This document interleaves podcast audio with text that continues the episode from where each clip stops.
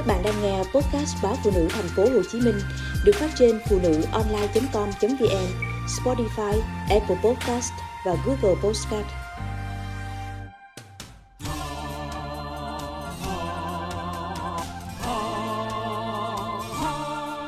Bà thả vó, mẹ kho cá.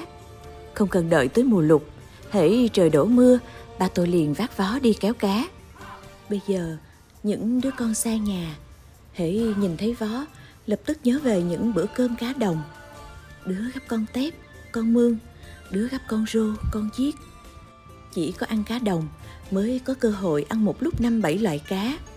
Cái vó thần thánh có thể kéo các loại cá từ ao hồ, ruộng sâu lên. Thật ra, có khi người kéo đứng vài giờ đồng hồ, nhưng cá thu về chỉ có thể kho được một nồi nho nhỏ.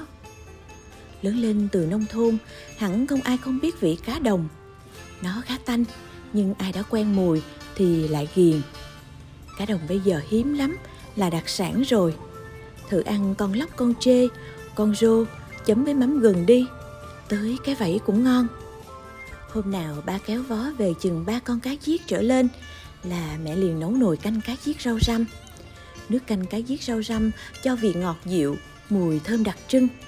Cá giết tuy hơi xương nhưng thịt mềm, vừa ăn vừa lựa xương cũng rất thú vị. Trẻ em nông thôn biết vị trí nào trên thân cá ít xương, nhưng thường thì mẹ cầm nghiêng đôi đũa, lật phần vai cá là chỗ nhiều thịt nhất, cho vào chén của đứa con bé nhất. Trong các loại trứng cá, có thể nói trứng cá giết là hàng đầu vì ngon tuyệt đỉnh, vừa giòn, vừa bùi, lại thơm. Khi viết ra những dòng này, tôi lại hình dung có khi mẹ tôi lại cắt cá lóc ra những khoanh tròn, hoặc nếu cá lóc nho nhỏ thì để nguyên con, kho chung với một ít tép, vài ba con cá rô, cá mương mà ba cất vó về. Nồi cá đồng bừng lên sắc vàng nhờ có bột nghệ hoặc nghệ củ giã nhỏ. Ngon hơn nữa là có thêm lá nghệ, lá gừng.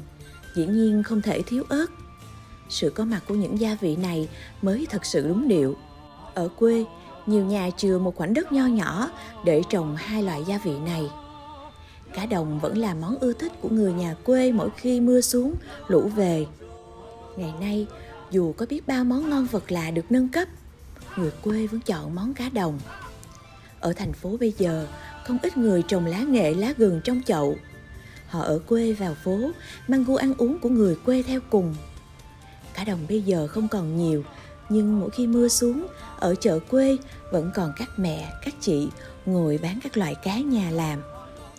Dù không hề rẻ so với cá biển, nhưng chỉ cần nhìn thấy là khách muốn mua ngay. Các mẹ, các chị vừa chạm chân đầu chợ đã có người hỏi mua. Thậm chí trên đường ra chợ đã có người đón. Với những người có sở thích thả gọng vó mỗi khi mưa xuống như ba tôi, không chỉ để cải thiện bữa ăn một thời gian khó, mà đó còn là thú đam mê. Ba tôi có thể đứng nhiều giờ ngoài đồng, mải mê. Nhớ có lần ba kéo được vài con cá to, bà nói tôi đem tới nhà hai chị gái lấy chồng gần. Những kỷ niệm tưởng chừng vụn vặt, nhưng hai chị cứ nhắc hoài, nhất là những hôm trời mưa dai dẳng. Hồi nhỏ, tôi hay theo ba đi thả vọng gó. Nhiệm vụ của tôi là mở cái giỏ tre, bỏ cá vào. Có khi ba kéo cả chục mẻ vẫn không được cái vảy cá. Nhưng ba tôi kiên nhẫn lắm, nên khi trở về kiểu gì cũng phải có cá cho mẹ tôi chế biến. Mưa xuống, nhất là mùa đông mưa dầm, thế nào chúng tôi cũng được ăn cá đồng. Hoặc những hôm trời mưa trái mùa, mưa dông, bếp nhà tôi thế nào cũng có món ăn ngon đáo để này. Cá được kho trong cái trách, nào là cá lóc, cá rô, cá trê, cá giết, cá mương, tép đồng.